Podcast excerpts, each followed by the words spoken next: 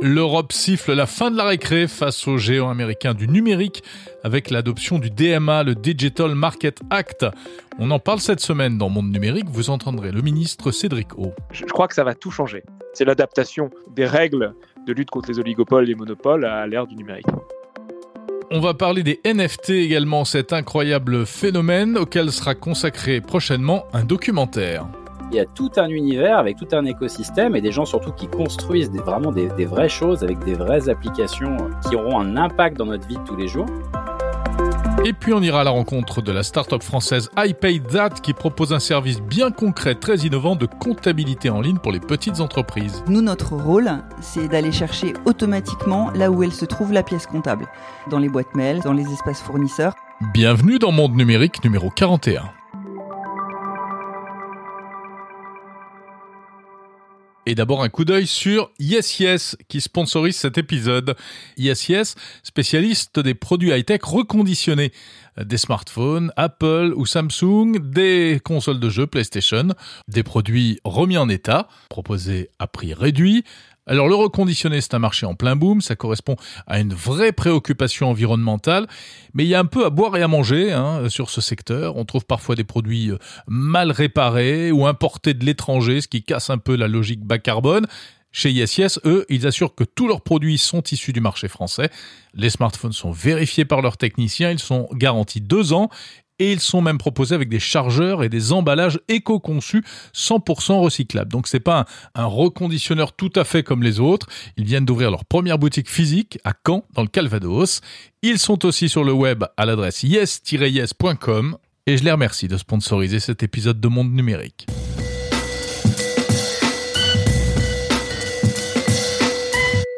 Et avant de passer à l'actu de la semaine, une petite mise au point et une nouveauté à propos de ce podcast. Alors voilà, en fait j'ai beaucoup réfléchi et je me suis beaucoup interrogé sur la meilleure manière de vous présenter les différentes séquences de monde numérique. Parce qu'en fait il y a ceux qui apprécient d'écouter une émission entière avec plusieurs sujets, un début, un milieu, une fin. Hein. Et puis euh, il y a ceux qui au contraire préfèrent picorer hein, en fonction des sujets euh, tout au long de la semaine. Donc c'est un vrai casse-tête. Est-ce qu'il faut mettre en ligne une émission complète ou bien uniquement des modules séparés sur chaque sujet? Eh bien écoutez, finalement, ce sera fromage et dessert. C'est-à-dire qu'à partir de cette semaine, vous allez pouvoir retrouver, euh, comme d'habitude, chaque samedi, l'émission intégrale de 40 minutes, mais également toutes les interviews séparées sur le même flux RSS, c'est-à-dire sur celui de Monde Numérique dans votre application habituelle. Alors c'est déjà un peu ce que je vous proposais avec les bonus de temps en temps, mais désormais ce sera quasiment systématique. Donc à vous de choisir, soit vous écoutez l'émission entière, celle-là, là, soit vous écoutez les interviews séparément Soit vous faites les deux, parce qu'en fait, les interviews seules seront plus longues que les versions intégrées dans l'émission. Voilà, j'espère que c'est clair. En tout cas, merci d'être là, et surtout, n'hésitez pas à parler de monde numérique autour de vous. DMA. Retenez bien ces trois lettres, c'est pas un médicament ni une drogue, ça veut dire Digital Market Act et c'est le nom du nouveau règlement européen sur le marché numérique, règlement qui vient d'être adopté jeudi 24 mars 2022 pour être précis. Les institutions européennes sont tombées d'accord et ont validé ce texte qui était en préparation depuis de longues semaines. Mais en fait, c'est allé d'ailleurs plus vite que prévu. Et avec ce DMA, eh bien, tout va changer sur Internet, en tout cas pour nous, Européens. Le DMA, c'est la fin du Far West numérique selon ses promoteurs, notamment le commissaire européen, le français euh, Thierry Breton. Alors quand on dit que ça va changer, euh, de quoi parle-t-on? Eh bien l'objectif c'est de, mettre au pas les géants du numérique, les fameux GAFAM, Google, Amazon, Facebook, Apple, Microsoft, mais également euh, tous les poids lourds comme Booking par exemple, le site de réservation en ligne, ou même le réseau social chinois TikTok, bref, ceux qu'on appelle les gatekeepers, les portiers, ceux qui ont les clés du numérique. Les mettre au pas en les obligeant à toutes sortes de choses pour limiter leur position hégémonique. Alors, par exemple, eh Apple va devoir autoriser sur l'iPhone et l'iPad des App Store concurrents du sien pour qu'on puisse télécharger des applications qui ne seront pas passées par les fourches codines d'Apple. La marque à la pomme va devoir également faire de la place à d'autres systèmes de paiement et plus seulement Apple Pay. Google ne pourra plus privilégier ses propres services au détriment des autres, notamment ses propres publicités commerciales dans les résultats de recherche. Il y a aussi des dispositions en matière d'interopérabilité, comme on dit, euh, et notamment l'obligation de faciliter les communications entre des messageries qui sont différentes, comme WhatsApp, Signal ou Messenger. Il y aura des sanctions très graves, très lourdes, en cas d'infraction, qui pourront aller jusqu'à 10% du chiffre d'affaires mondial et jusqu'à 20% en cas de récidive. Enfin, la Commission européenne aura euh, son mot à dire en cas de rachat. Par exemple, si un, gros essaye de racheter un petit juste pour le tuer euh, et éviter d'être concurrencé. Donc l'Europe frappe vraiment très fort, hein, c'est un vrai tremblement de terre. Évidemment, tout cela n'enchante pas euh, les intéressés, les principaux, euh, Apple, Google, etc. On ne sait pas encore exactement euh, comment ils s'adapteront face à tout cela. Ils seront bien obligés de s'y conformer, mais ils vont certainement batailler à la fois sur le plan juridique et sur le plan commercial. En tout cas, du côté des pouvoirs publics, en revanche, eh on se félicite et on se frotte les mains notamment du côté du gouvernement français. Et pour en savoir plus, eh j'ai appelé le secrétaire d'État au numérique, Cédric O, pour qu'il nous explique ce qui va changer concrètement avec le DMA. Bonjour Cédrico. Bonjour. Qu'est-ce qu'il faut retenir de euh, cette adoption du, DMA, Digital Market Act? Qu'est-ce que ça va changer concrètement pour nous tous, utilisateurs de, du numérique? Alors, je crois que ça va tout changer. Euh, pourquoi je dis que je crois que ça va tout changer C'est qu'on a encore du mal à, percevoir la portée réelle et, définitive de l'ensemble du, règlement, mais euh, quand même, on a, une économie du numérique qui est façonnée par euh, deux choses, notamment depuis plusieurs années, qui est, on, va dire, l'accumulation des données et, la personnalisation de, l'économie, et notamment de, de, la publicité à travers justement cette accumulation des données, et la domination par certain nombre de très grands acteurs. Et ces deux sujets qui sont au cœur du Digital Market Act, euh, qui pour moi est, ni plus ni moins que la, plus grande régulation euh, antitrust et euh, pro-concurrence de, depuis, depuis peut-être les lois Sherman de, fin du 19e, début 20e aux, aux États-Unis. C'est l'adaptation des règles de lutte contre les oligopoles et les monopoles à l'ère du numérique. On comprend bien effectivement qu'on est à un tournant historique. Euh, maintenant, dans les faits, ça va, ça va s'appliquer à quoi je, crois que le, le, principe euh, qui est au cœur du DMA, euh, souvent on dit pour, euh, pour combattre les, les, grands monopoles du numérique, il ne faut pas les, les, couper parce que ça ne sert pas à grand chose de les couper en morceaux. D'abord, ça prend beaucoup de temps et ensuite, les, les, monopoles se reforment extrêmement rapidement. Mais travailler sur l'ouverture de l'accès à leurs services de telle manière que, en, en bon français, euh, don't break them up, break them open. Qu'est-ce que ça veut dire? Euh, bah, Il y, a des dispositions extrêmement importantes au, cœur du DMA qui, par exemple, postulent que euh, vous pouvez dorénavant refuser d'avoir des services liés, c'est-à-dire vous pouvez décider avec la même adresse mail euh, sans que tel ou tel big tech ait la capacité de, combiner vos données, d'avoir accès d'un côté au logiciel de, recherche, enfin au, moteur de recherche, au logiciel vidéo, à l'application de cartographie, etc., etc. Vous pouvez refuser que euh, la big tech, elle enfin que la grande entreprise euh, fusionne vos données. Euh, on aura accès demain à des magasins d'applications euh, sur euh, iOS et sur euh, Android, sur d'autres magasins d'applications. Ils ne pourront plus forcer les développeurs à passer par leur système de paiement. Ils ne pourront plus faire de l'autopréférence pour leurs propres services. il y a l'obligation d'avoir une interopérabilité des services de messagerie instantanée qu'on connaît bien comme WhatsApp ou iMessage. Et en gros, on voit que la puissance et la force de ces très grandes entreprises, c'est qu'elles nous enferment dans un, univers qui est bien à elles avec des services différents.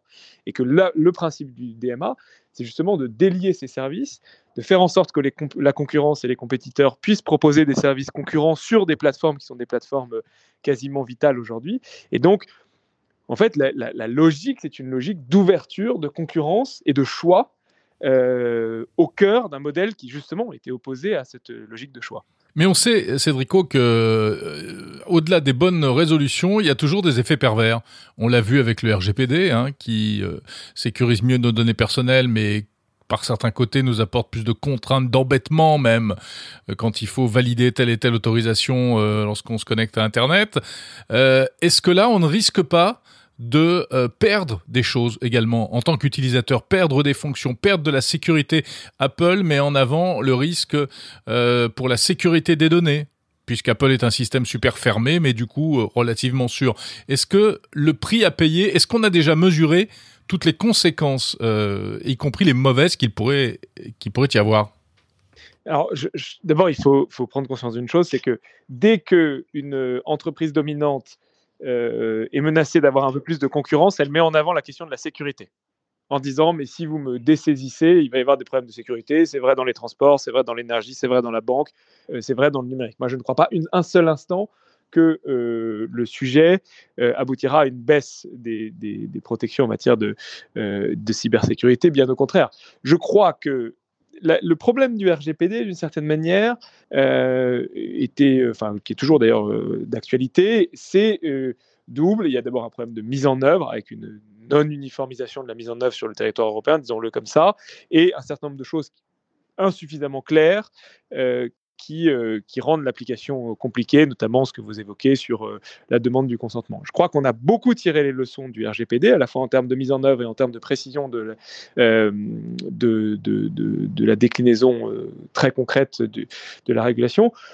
Je crois que d'un point de vue du consommateur, euh, enfin, le consommateur, à la fois en termes de tarifs et en termes de liberté de choix, va être excessivement gagnant. Et, euh, on a vraiment, je pense, beaucoup appris du RGPD. Et puis les entreprises européennes également.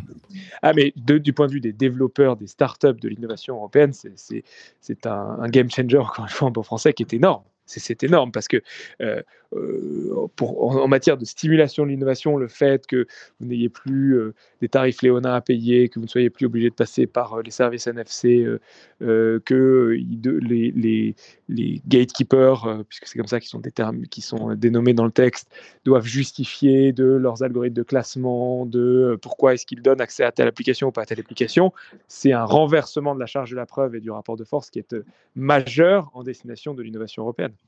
Merci Cédrico, secrétaire d'État au numérique, pour euh, cette réaction, ce décryptage de l'adoption par l'Union européenne du fameux DMA. L'actu numérique de la semaine, c'est aussi, euh, mais en fait, un autre sujet un peu institutionnel, hein, mais du gros calibre au niveau européen. C'est la question des données personnelles. Avec cette annonce euh, à l'occasion du sommet de Bruxelles entre les Américains et les Européens, sommet où ils ont évidemment euh, principalement parlé de la guerre en Ukraine, mais pas seulement, puisque, eh bien, ils en ont profité pour régler un problème qui empoisonnait la vie des entreprises depuis quelque temps. C'est celui du transfert de données entre l'Europe et les États-Unis. En fait, il faut comprendre que depuis l'entrée en vigueur du RGPD, donc le, règlement général sur la protection des données, les euh, informations, les datas personnelles des Européens sont censées être mieux protégées juridiquement.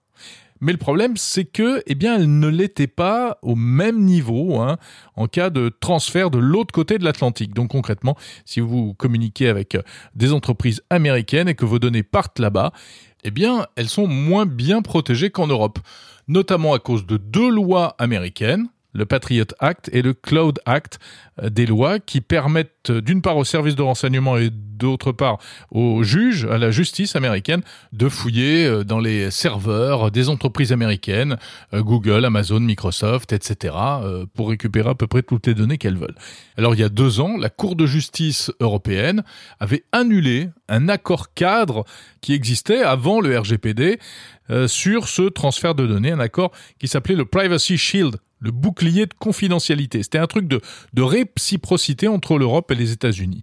Donc depuis l'annulation de ce Privacy Shield, eh bien, euh, c'était un peu plus compliqué pour les entreprises, notamment américaines, il faut bien le dire. Mais bonne nouvelle, donc, enfin si on peut considérer ça comme une bonne nouvelle a priori, eh bien un accord a été trouvé, il a été annoncé le 25 mars, et sans rentrer dans le détail de cet accord, on va dire que ça devrait permettre de remettre un peu les pendules à l'heure et de d'établir à nouveau des relations économiques plus stables basées sur les échanges de données numériques de part et d'autre de l'océan Atlantique. Un inventeur auquel vous et moi devons forcément quelque chose est décédé cette semaine. Alors vous ne connaissez certainement pas son nom. Et pourtant, et pourtant, il s'agit de l'informaticien américain Steve Wilhite. Il était l'inventeur du GIF, Le GIF, vous savez, ces petites images animées répétitives qui ont euh, envahi Internet. Hein. Eh bien, c'est une invention qui remontait à 1987, une époque préhistorique où Internet n'était pas du tout ce qu'il est aujourd'hui. Les débits étaient très mauvais et il était donc difficile de, transférer, d'afficher des images parce que les images c'est plus lourd que du texte. Steve Willwhite était alors ingénieur chez CompuServe, l'un des premiers fournisseurs d'accès américains, et il avait mis au point un format d'image beaucoup moins lourd grâce à un système de compression des pixels. C'était le fameux format GIF. GIF, ça veut dire Graphics Interchange Format ou euh, format d'échange d'images. Ce GIF, ça permettait euh, d'afficher des photos plus rapidement, même avec une grosse perte de qualité, il faut bien le dire. Euh, et puis surtout, ça fonctionnait non seulement pour les images fixes, mais également pour des images animées, des petites captures vidéo très facile à transférer malgré les très faibles débits des réseaux à l'époque. C'est donc vraiment le GIF animé qui a fait la popularité du format GIF. Et ensuite, avec l'amélioration des connexions Internet, il n'avait plus vraiment de raison d'être, hein, mais pourtant il a continué à être très utilisé parce qu'en fait il était très pratique pour envoyer comme ça très vite des petites images animées, notamment sur les réseaux sociaux. Et c'est ce qui a permis notamment l'essor des mèmes, hein, ces images euh, qu'on voit circuler partout et qui deviennent cultes. Euh, l'une des premières, c'était le Dancing Baby qu'on a vu dix mille fois sur Twitter et, et ailleurs. Le format GIF est donc vraiment devenu quelque chose de légendaire sur Internet. À une époque, on s'est demandé s'il fallait le prononcer GIF ou GIF. Il y avait deux écoles.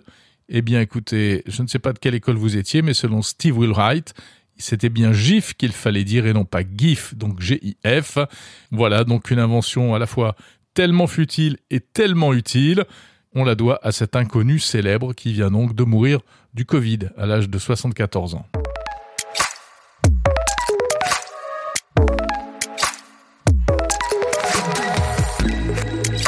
On va parler d'argent maintenant.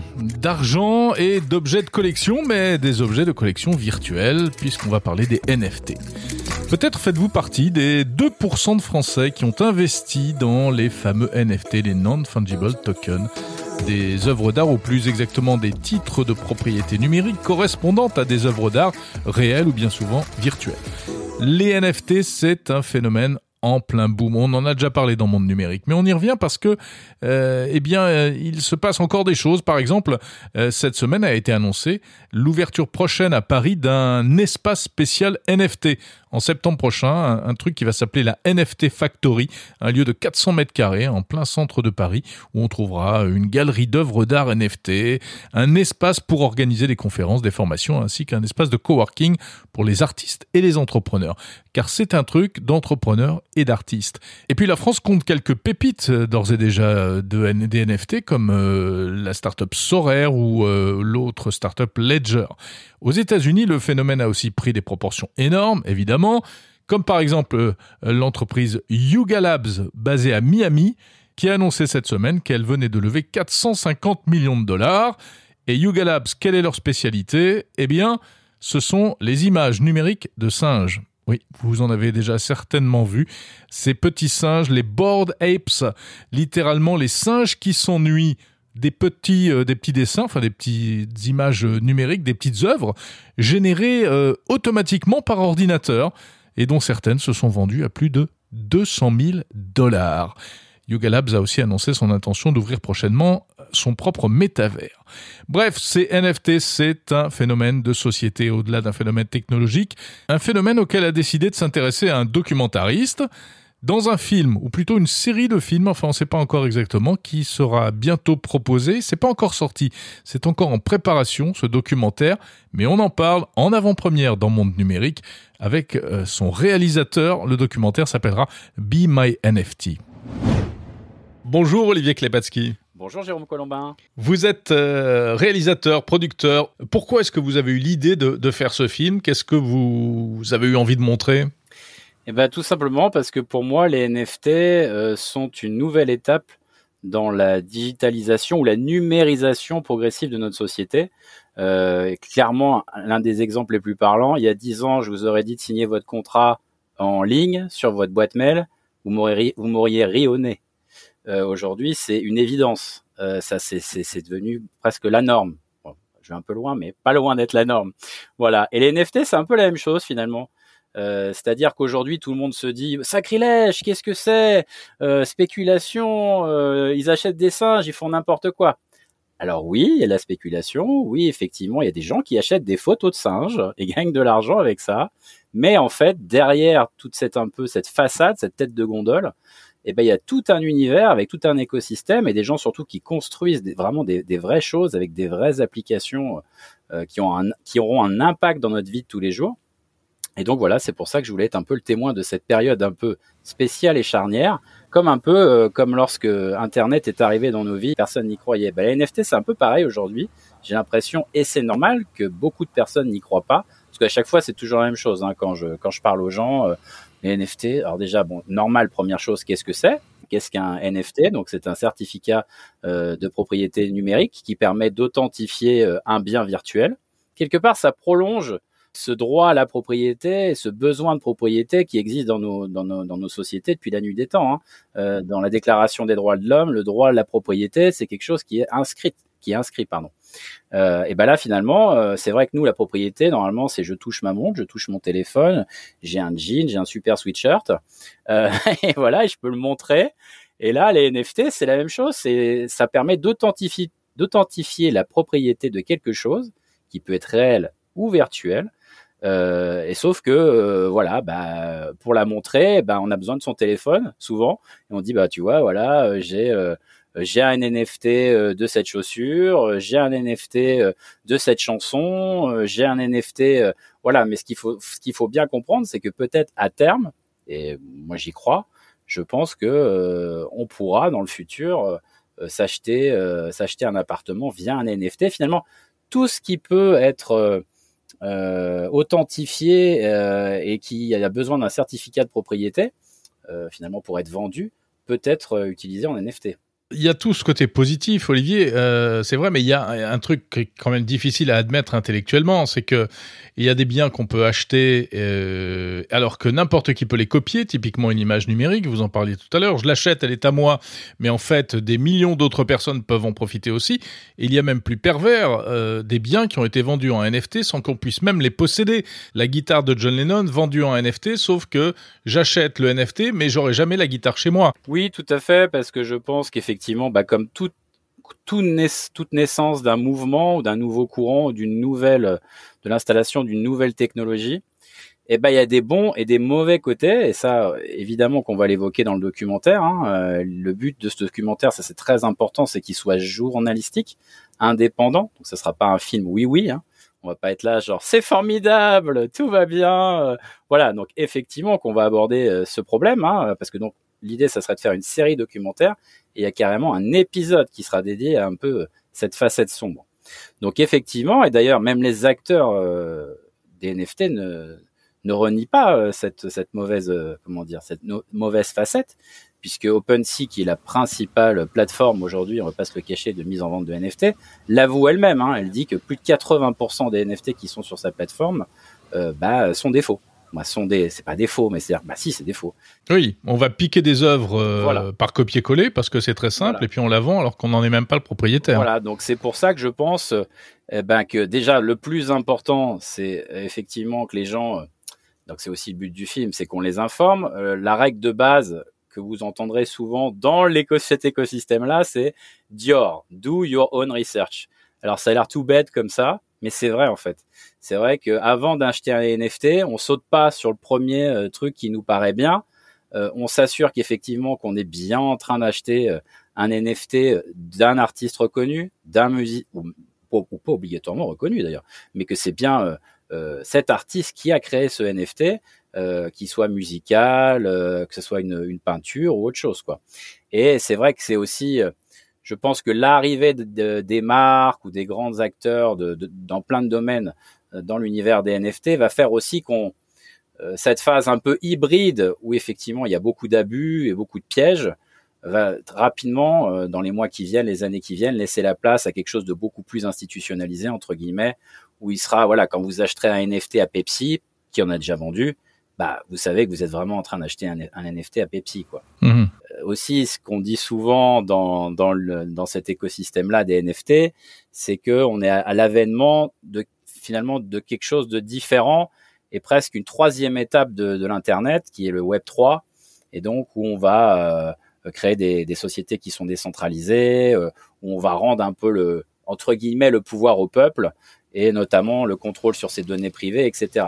En fait, ce qui se passe, c'est que toutes ces sociétés, toutes ces grosses sociétés, ce qu'on appelle les GAFAM, sont en train de s'apercevoir que progressivement, si vraiment cette transition vers le Web 3 fonctionne, eh ben, ils vont perdre la main ils vont perdre le contrôle sur finalement tout ce qu'on leur a donné pendant toutes ces années. Merci Olivier Klepatsky, réalisateur euh, et producteur donc du documentaire.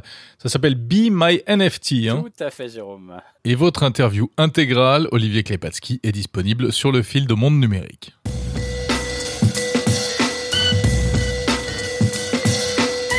Voilà pour les NFT qui vont changer le monde. Mais savez-vous que ces NFT, eh bien, ce n'est pas que pour les objets virtuels, ça marche aussi pour des, choses bien réelles, comme par exemple les vélos. Et sécuriser son vélo avec un NFT, c'est possible. C'est ce que propose en tout cas une société française qui s'appelle Ocode, grâce à un code gravé sur le vélo et qui correspond à un identifiant sécurisé par une blockchain. On en parle tout de suite. Bonjour Vincent Roux. Bonjour Jérôme Colombin. Vous êtes cofondateur de la société Ocode basée à Nantes et à La Roche-sur-Yon et donc vous avez mis au point une technique de, NFT physique, on va dire. De quoi s'agit-il exactement? Absolument, c'est-à-dire qu'on ramène le NFT qui est plutôt un, identifiant virtuel, une, un certificat de propriété numérique et nous on l'amène dans le monde physique puisqu'en fait on, a créé un nuage de points euh, qui forme un petit peu d'un nid d'abeilles qu'on appose directement sur l'objet et qui matérialise en fait l'identité de cet objet, qui en fait une pièce unique euh, et derrière lequel on a on adjoint un certificat de propriété numérique en effet qui va vous être associé. Euh, la particularité de ça, c'est que du coup on se sert effectivement de la blockchain et des NFT, donc on ne demande aucune donnée personnelle. Alors, vous avez déjà euh, immatriculé 5 millions de vélos euh, mhm. grâce à votre technologie. Quelle est la différence avec un, marquage par un numéro, euh, un simple numéro ou par QR code? Il y a eu trois, il y a trois générations de codes. En tout cas, on aime bien penser qu'on est la troisième génération. Mais il y a eu le code barre qui a permis d'identifier des gammes, des produits. Donc là, on ne pouvait pas identifier véritablement une, un produit en particulier. Et c'était surtout de professionnel à professionnel. le QR code est arrivé, donc début des années 2000. Hein, euh, ça a pris son essor. Puis alors avec le Covid, là, on peut dire que ça y est maintenant. La différence, c'est que en fait, voilà, c'est très, euh, c'est one way, c'est-à-dire que ça va dans un seul sens. Euh, vous créez un QR code, je le scanne et je vais aller chercher une information. On va pas pouvoir communiquer avec vous directement. Nous, aujourd'hui, le haut code, il a plusieurs caractéristiques. La première, c'est que il est propriétaire. Le QR code, n'importe qui peut le créer. Euh, ce qui peut poser des problèmes de phishing demain, hein, c'est-à-dire que demain vous pouvez avoir un QR code sur la façade de votre banque, mais c'est pas votre banque qui va l'avoir posé, vous allez le scanner et en pensant être sur vos comptes, en fait vous allez être sur un univers qui y ressemble, mais ce sera pas celui de votre banque. Donc là, il y a que au code qui peut émettre des hauts codes et qui peut les confier à des marques ou à des propriétaires d'objets. Ensuite, le QR code, lui, il est lié à un lien web. Il y a des informations dedans, ça vous emmène vers une URL.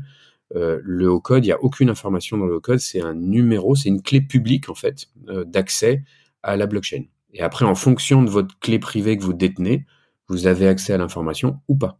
Et vous pouvez écrire de l'information ou pas. Si j'ai un vélo, par exemple, je veux le, marquer, parce qu'on sait qu'en plus c'est obligatoire maintenant hein, de, marquer son vélo. Euh, comment je fais? Depuis le 1er janvier 2021, en effet, le marquage des vélos est obligatoire, au même titre qu'un véhicule automobile. En fait, ce qui se passe, c'est que soit c'est marqué en usine, directement à la fabrication, soit vous allez euh, prendre un vélo qui a été vendu avant le 1er janvier 2021 et vous allez l'emmener en magasin pour qu'il soit euh, marqué. Alors il est marqué soit par une petite plaque métallique, soit par une euh, étiquette résistante, soit par de la micro-percussion directement sur le cadre. Alors c'est infalsifiable ce système? En fait, euh, le, fait que le code soit euh, associé strictement à un certificat de propriété, vous allez pouvoir copier le code, vous allez pouvoir le mettre sur un autre objet identique, mais propriétaire restera toujours le même. Le propriétaire du code restera toujours le même. Est-ce qu'on peut euh, modifier le code ou, en tout cas le supprimer, comme par exemple on raye un numéro de série sur une voiture volée? Absolument. Ça, de ce point de vue-là, nous, on on n'a pas trouvé la recette miracle, si vous voulez, comme personne. Hein. C'est-à-dire que euh, partout où il y a de la sécurité, il y a des pirates pour la, pour la contourner. Mais euh, l'idée, c'est que euh, on protège pas contre le vol, on donne une chance à l'objet de retrouver son propriétaire s'il est retrouvé. Il y a 400 000 vélos qui sont volés chaque année en France. Il y en a 100 000 qui sont retrouvés, quand même. Et il y en a seulement 8 000 qui sont restitués à leur propriétaire parce que les autres ne sont pas identifiables. Bah oui, effectivement, il y a 300 000 vélos qui vont partir dans des circuits euh, pays de l'Est, des trucs comme ça, euh, et vous reverrez jamais le vélo, c'est sûr. Mais vous pouvez multiplier par 10 les chances de retrouver votre vélo en le marquant quand même. Alors Vincent Roux, il y a le vélo, mais il n'y a pas que le vélo. Vous annoncez avoir euh, distribué en 2021 12 millions de codes, donc j'imagine que ça va bien au-delà du vélo. Oui, oui, absolument. Euh, l'idée, c'est euh, alors d'abord, on a fait on a fait pas mal d'exploration autour de la de la sécurisation des documents avant de vraiment se focuser sur le sur les objets. Donc, il y a beaucoup de codes qui sont partis sur des sur la, la lutte contre la falsification de factures, sur la sur la certification d'envoi de lettres de caution avec le Crédit Agricole, par exemple et sur une opération avec le ministère de la Transition écologique sur des aides qui étaient qui étaient euh, prodigués par le ministère. Et puis ensuite, il y a tous les vélos effectivement qui sont venus euh, euh, se rajouter sur la distribution de code. Aujourd'hui, on travaille sur de l'équipement de sport. Donc on travaille avec Decathlon aujourd'hui sur voilà sur un élargissement du marquage d'équipement. De, on travaille avec avec des celliers sur pour des selles de cheval. Vous voyez, on est en train de, de réfléchir avec eux sur sur la manière dont on va pouvoir protéger ça. Il y a beaucoup de vols hein, dans ce, dans ce domaine-là. D'accord. Euh, voilà, on, il y a le, petit matériel et outillage, tout ce qui est matériel informatique, smartphone, euh, ordinateur, etc. De ce point de vue-là aussi, il y a beaucoup de travail. Euh, on, réfléchit beaucoup avec des acteurs de l'aviation et, euh, des aéroports sur euh, le marquage des bagages, parce que là aussi, il y a un gros sujet. On a travaillé pour la SNCF aussi, pour les terminaux de, des contrôleurs donc voilà, donc c'est assez large. En fait, euh, ce qu'il faut retenir en termes de cas d'usage, c'est que euh, on protège l'objet, on lui donne une chance de retrouver son propriétaire. Euh, le deuxième, c'est que je vais pouvoir valoriser mon objet en cas de revente, puisque derrière j'ai l'historique de mon objet.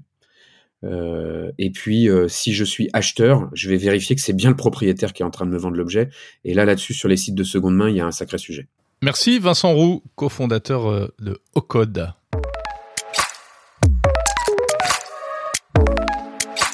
Allez, c'est pas terminé, monde numérique. Je vous emmène maintenant à la découverte d'une autre forme d'innovation, toujours avec une entreprise française.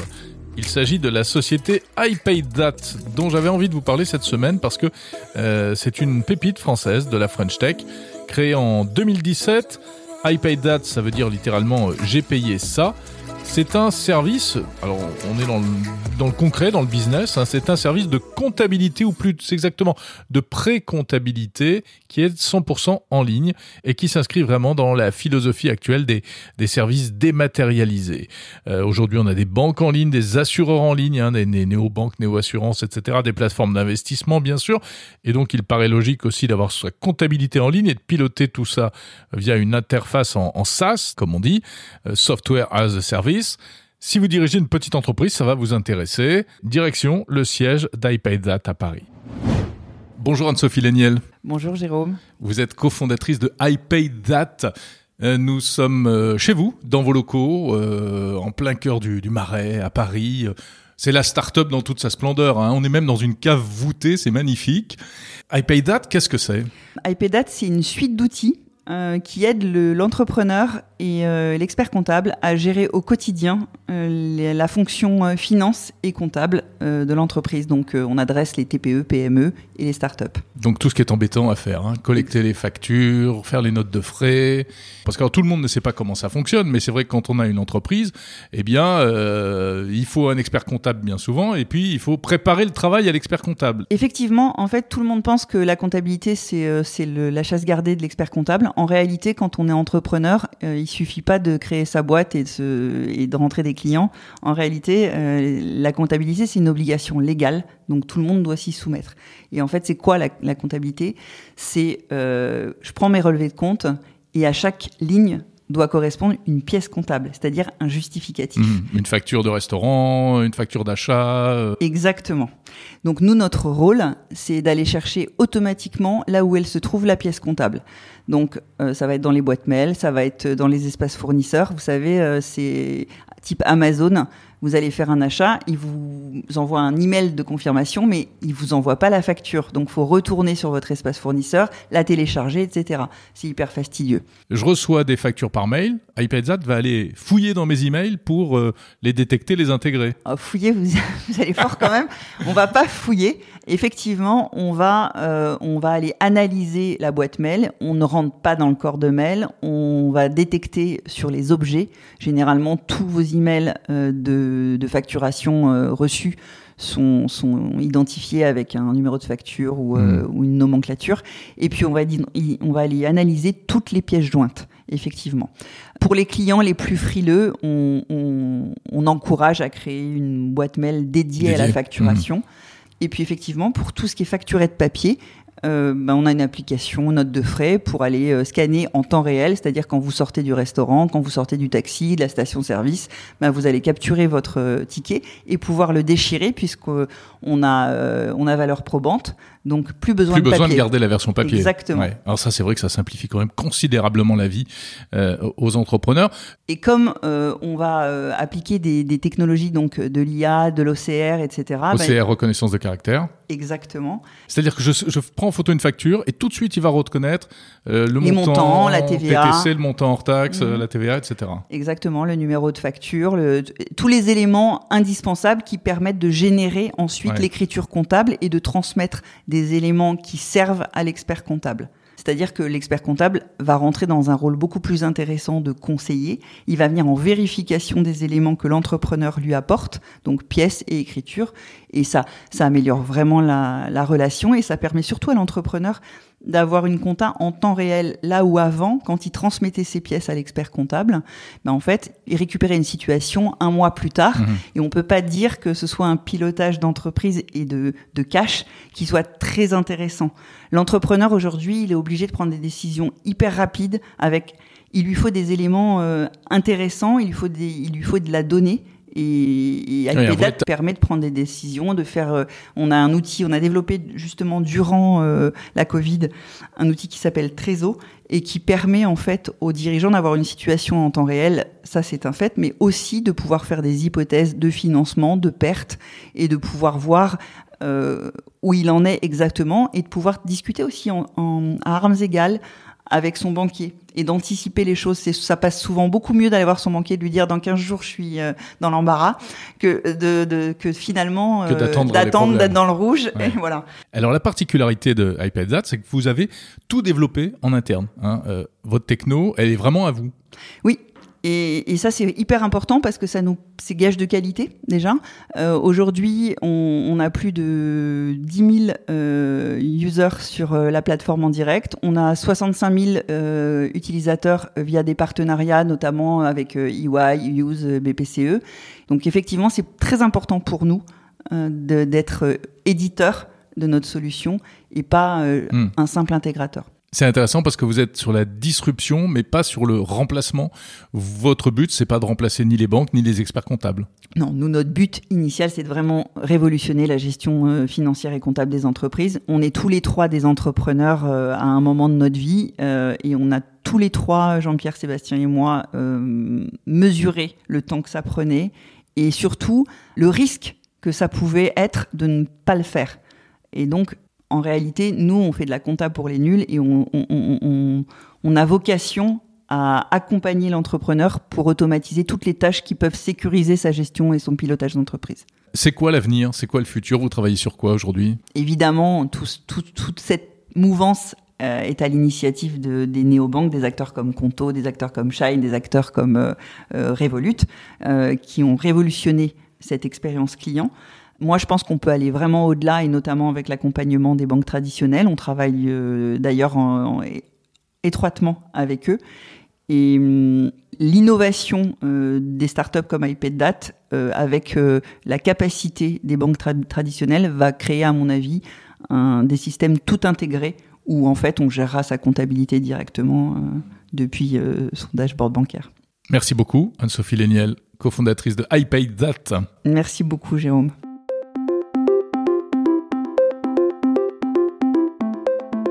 C'est la fin de Monde Numérique. Merci d'avoir écouté cet épisode jusqu'au bout. Merci à YesYes, partenaire de Monde Numérique. YesYes, euh, spécialiste des smartphones et des PlayStation reconditionnés dans une optique éco-responsable et que vous pouvez retrouver sur le site yesyes.fr. Merci également à vous qui m'avez envoyé des messages très sympas. Taxi Magicien 42, Pouka 13, Enzo Lefebvre sur Apple Podcast ou encore Jean-Jacques Plancassagne sur mondenumérique.info. N'hésitez pas à vous rendre sur le site mondenumérique.info, vous y trouverez tous les épisodes de ce podcast et puis euh, des informations complémentaires, notamment sur mes invités. La semaine prochaine, on devrait parler numérique et environnement avec un invité exceptionnel. Il s'agira de Luc Julia, spécialiste de l'intelligence artificielle, ancien ingénieur d'Apple, de Samsung, aujourd'hui directeur scientifique chez Renault. Luc Julia qui signe un livre sur l'impact environnemental du numérique. Il a des conseils et une véritable analyse sur ce phénomène et sur euh, ce que l'on peut faire pour réduire l'impact environnemental du numérique. Euh, un entretien qui s'annonce absolument passionnant. Donc revenez la semaine prochaine. D'ici là, n'oubliez pas de, noter euh, cette émission sur les plateformes Apple Podcast, Deezer, Podcast Addict, c'est très important. Je vous salue, à samedi prochain.